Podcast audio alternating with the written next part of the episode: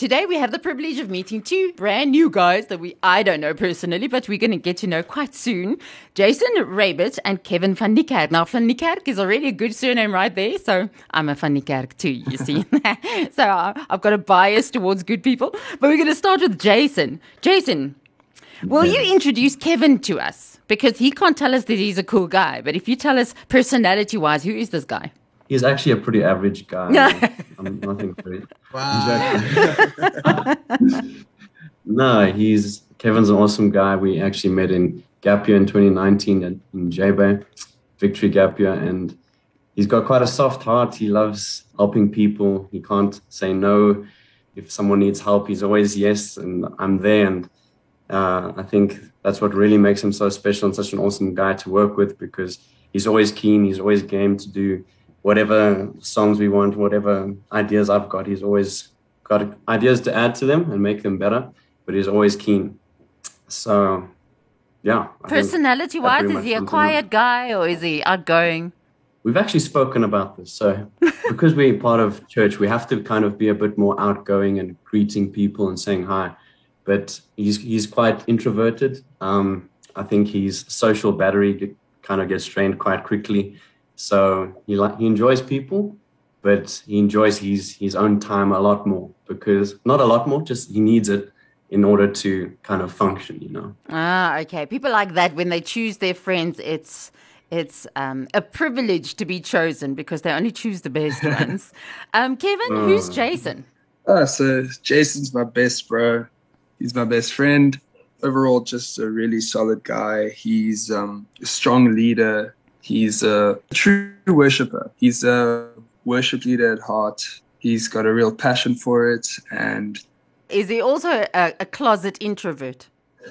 Actually, when I first met Jason in our gap year in 2019, he was quite introverted from like, you know, a bit more reserved, but uh, Jason's become a lot more outgoing. yeah. yeah. No, no, but he um really solid guy. Love this man. Jason, I am curious because being part of the Roebert legacy all over this country, mm. I mean, you don't what arrive without people having a preconceived idea of who you are and what to expect of you. You can't help it, it's already there. How do you do this yeah. now when you enter a youth ministry specifically? If you're in the youth band, you're doing that thing and you're on a stage, it's like you're already walking in what people have decided for you. Mm. Does that bother you, or do you just, oh, well, God has to do what God has to do? Yeah, I think it might bother some, but for me, I just I celebrate my family and my the legacy my grandpa and and my dad and they've put ahead of me because like I just I really I, you can sense the generational blessing. Like I just thank God for how my great grandpa served God, my grandpa served God, and my, it was in the ministry. My dad's serving God and is in the ministry and I can do the same. And I'm praying to God that my kids will do the same. And sometimes there's these preconceived ideas. Yeah, I can't help it, but when I walk into a room and I and people bring up, "Hey, I knew your grandpa," or "I knew I know your dad," I'm like, "Cool!" I'm Like that's that's awesome. I I celebrate them, but also I'm my own person. I'm not gonna try mold myself into what people think I should be. Um, I'm kind of like finding a balance between creating my own like Roebert ministry in a sense, but also keeping kind of a legacy going because I'm I'm not ashamed at all. I celebrate my heritage and my legacy, so it's awesome. Yeah, the one thing is, if we're talking preconceived ideas, is that people would expect that you would have a faith like your predecessors, you know, um, that you believing in Jesus is a given because you've grown up in a house of giants. Um, and I'm wondering mm. whether it's something that you had to make out for yourself at some stage, whether you were confronted with this thing that is what I believe given down to me through the generations. Mm. I've been prayed through so much, I didn't actually have a choice, that you had to decide at some stage that whether this is actually real for you as Jason. Yeah. It's these are like tough questions that people really need to ask themselves, especially in families that have taught Christianity but I have no doubt that I've chosen Jesus Christ for myself, um, not as something shoved down my throat or something that I've been forced to believe, but something that I genuinely believe I've chosen because I've seen the effects that not having Jesus in your life can have. And it's not something I want. It's something I love being able to rely on God and know that He's there for me and know that I'm serving a God that cannot be over exaggerated because He's so much more than I could ever imagine. My my my carnate mind cannot comprehend God, and I just I love the thought of that. I, I've often mm. thought and prayed against ever maybe leaving the faith. Like I think of it, I'm like, Lord, don't let me don't let me ever wander because I want to serve you. I want to love you for the rest of my life. Hmm. Kevin, did you grow up in the same kind of background? Not necessarily a ministry background, but Christian background. How did you meet Jesus? Yes, so I also grew up in a Christian household. So um, my parents are both Christian, my dad and my mom. And like, so I grew up, my mom taught me, and I would go to Sunday school. But, um, you know, there, there does come a point where you do have to make that choice for yourself. And um, that for me happened more towards the end of high school because I always believed and I always knew, but during high school, I kind of drifted and um, started hang, hung out with the wrong crowd, and um, and then there was just a drift, and then there was a point where um, I wouldn't necessarily say rock bottom, wasn't that bad, but there was a point where I was like, no, you know, what am I doing?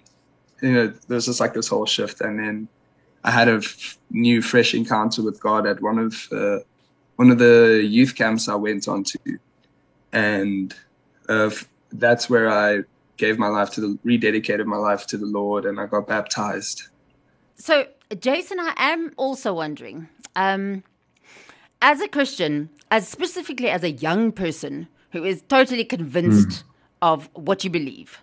Um, when yeah. you're surrounded by lots of people who believe what they believe, you know, uh, and I'm not talking about other religions. I'm talking about as a young person in a in a world where everything goes and and sin is fine, and and that is more the norm when you get to when you get to, to school um, and universities and that kind of thing. It's we're very very liberal and postmodern at the moment, and and I'm wondering. Mm because your heart is to reach people with the music or just with with conversation when you're surrounded by people with totally different opinions, or do you only speak to Christians? I'm wondering when you have conversations with hmm. people who are not Christian, that divide, yeah, does it make you more quiet or does it make you more determined to talk to people, uh, especially when it's so hard to convince people who've already made up their minds?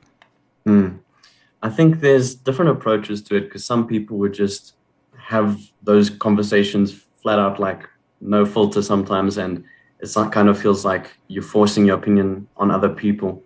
And my approach generally tends to be more of just a relational approach where I'm just getting to know the person I'm talking to and they can hopefully catch my heart and they can catch Jesus in me because I don't want to to try to force something on someone when God just wants me just to be relational, just to show these people or show someone that Christians aren't aren't these people on a pedestal that can just be normal human beings in a sense. Because I think there's then been this idea a lot of on Christians that sometimes is not so is most times not accurate because they think Christians shouldn't sin, which and so we're all hypocrites.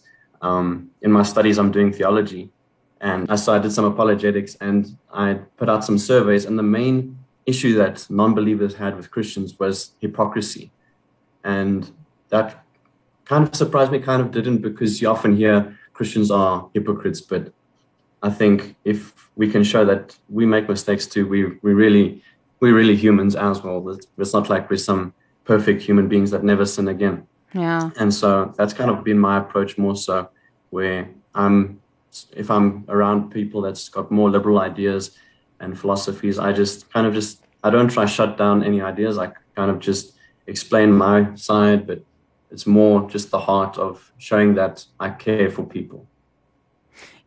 Exactly, in a world where people don't, where people literally mm. don't care for people. Um, Kevin, I must say, uh, you're part of Choose Life, and Choose Life is quite a big church. And when I'm thinking about if you want to influence people, it's it'll be great just to get them to church because even the young people is a strong group. It's a big group. There's I'm not talking necessarily peer pressure, but there's a there's an atmosphere where where people will, will maybe even listen because there's a welcoming atmosphere and an honest, a sincere kind of joyous atmosphere that's part of a church. A nice big church as well, being part of something like that, isn't it? Yeah, no, one hundred percent. And um, it's actually something that we've also been that we're trying to focus on. Um, I'm going to talk a bit more now, specifically um, the young adults ministry that we run, which is on a Sunday night. It's uh, something we've also now trying to be more intentional with, especially going into this year, is the people aspect. Like we've sp- spoken at our meetings, we want to ha- like a focus wants to be bringing people in and also just making them feel welcome. Because I feel also a lot of times, you know, going to a new church, especially like as a visitor sometimes, especially as a young adult or like a teen, it can be quite uh, intimidating at first, you know. Um, so you know, it's really cool. It's something we re- that I feel we, we do really well as a church.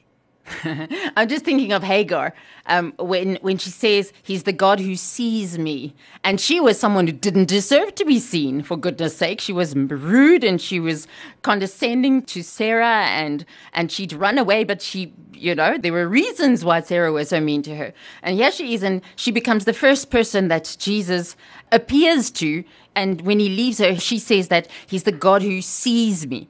And so many times you feel that's what we need in church is, is for people to be seen, to be to be someone to stop and actually care enough, not just the preacher in front you know, or the lots yeah. of people and you fit into a group and you, you can actually vanish in the masses. To be to be seen is something that this world needs desperately. So many lonely people and broken people don't trust us because we just want to convert them and slot them into a church and never speak to them again. so I think if you mm-hmm. all about yeah, people like, this year, that's awesome.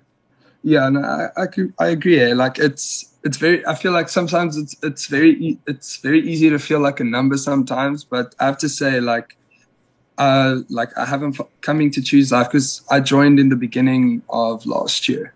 Like yes choose life is a big church but the minute you walk in there like people make you feel like family. Because i think in terms of the family aspect feeling part of a number is is a trap that that can sometimes take people away from church but that's where the, the value of life groups and cell groups come into play because when you have cell group leaders and you can be introduced to this leader and he'll get you slotted into a family in a sense a mini family of the bigger family um, of a church. That, that's why um, choose life has put a lot of emphasis on on cell groups and life groups. We've got a one pastor that dedicates his all time just to life groups. That's what he's employed to do. And if you can get life groups right and get people part of that, they'll definitely feel part of a family. Yeah, to be actually seen there. Okay, let's get to the music. Um, Choose Life has got a very strong music ministry. Oh my word! So I've spoken to quite a few of the people there that that are involved, and they are very passionate about the music. So you guys, for this round, this single is from the Choose Life Youth Project. It's specific something that the young people have done, but you are part of the bigger mm. music picture. Why is why is Choose Life so passionate about music, or do you just happen to have many musicians? Um, I think because we've got musicians and God's blessed us with them, so we're going to use them. But also, God's just me specifically now given me a, such a passion for music, and I wanted to share it. But in terms of choose life, um, there's definitely a calling and a destiny that God's put on on this church to reach people through music, and we've we've gone through different stages. We started with wanting just to be on TV and getting cameras and being able to make a proper little production just to put on TV once a week. We go to FBN and TBN, and so that was the first step. And now we're able to go the next step, and from sermon to to worship, being able to reach people, and now to make singles and worship um, actual little videos and songs like produced songs. That's for me the next the next chapter that we're entering in because at the moment we're just doing a whole bunch of singles and it's actually that's how it started because of covid Um, we wanted to do another album, but because of COVID and we can't have people in church, we didn't. We decided just to do a few singles. Hmm. And I think by the end of this year, we're hoping to do some sort of um, live album of where all the singles come together. And also on a on a more spiritual note, worship obviously as a lifestyle, but through music, it's just a whole different expression of our love for the Lord, and it's a it's a way that many people can relate to because sometimes a sermon um, is more theological and it's more you have to think about what's being said and let it take root. But in worship, it's just like a soaking sometimes and a just proclaiming of God's goodness. And it's for me, worship that you, we can see the power of music even in the secular world. Um, even in like, I think in general, the Christian communities have kind of been slow to grab onto um, things of that can be used so effectively for ministry. For instance, television and movies and stuff. In the past, I remember hearing the older generation saying, "Don't go to the movies. That's for that's where Satan is, and don't dance because Satan." uh," And these days, it sounds weird. Like, why would they think that? But in those days, the the Christians were very held back and kind of just reserved because they just they were kind of close to anything new, and so that's where Satan, I feel, the enemy took um, advantage. And movies and music was always quite very secular, but now that the Christian community is able to, and we're growing a lot more in these regards. Um, I think movies are also stepping up. I think you know the the series The Chosen. Yeah. That's really that's like Awesome. next level Mm. production stuff there, and that's really really awesome stuff. Um, but now more specifically in music, we've seen how music influences people and how it's in the secular world. Some crazy artist can really, through anger, be able to convey that anger into his listeners, and then they suddenly start wanting to punch people. Um, that's just what I've heard. But um, in worship now, Yeah. we can we can more we can do good. You know. No, that's true. That's true. People want to follow the too much. ministry if they want to connect with Choose Life or any of the music or any of the messages that comes out from this congregation specifically. Where do they go? Um, so you can go to chooselifeworship.com. Um, there's also a bunch of our social media pages like Choose Life Worship, Choose Life Church, um, Young Adults, Choose Life Young Adults, Choose Life Pulse Youth. That's our youth ministry. Um, all, so it's all over the social media platforms. So Facebook, Instagram. I think we're starting a TikTok profile now. Okay, YouTube account as well. Yeah, so YouTube, we have the, the Young Adults has a YouTube channel and the Choose Life Church Okay, wonderful. as well. Tell me about the song, Greatly to Be Praised. If I listen to the song for the first time, lyric wise, what is it that you want me to hear? Yeah, greatly to be praised. I think it starts with an inward thought of what God does for us and how great He is and how marvelous He is. And then it moves outward to just proclaiming, Great is the Lord and greatly to be praised. Um, to, it comes straight from Psalms 147.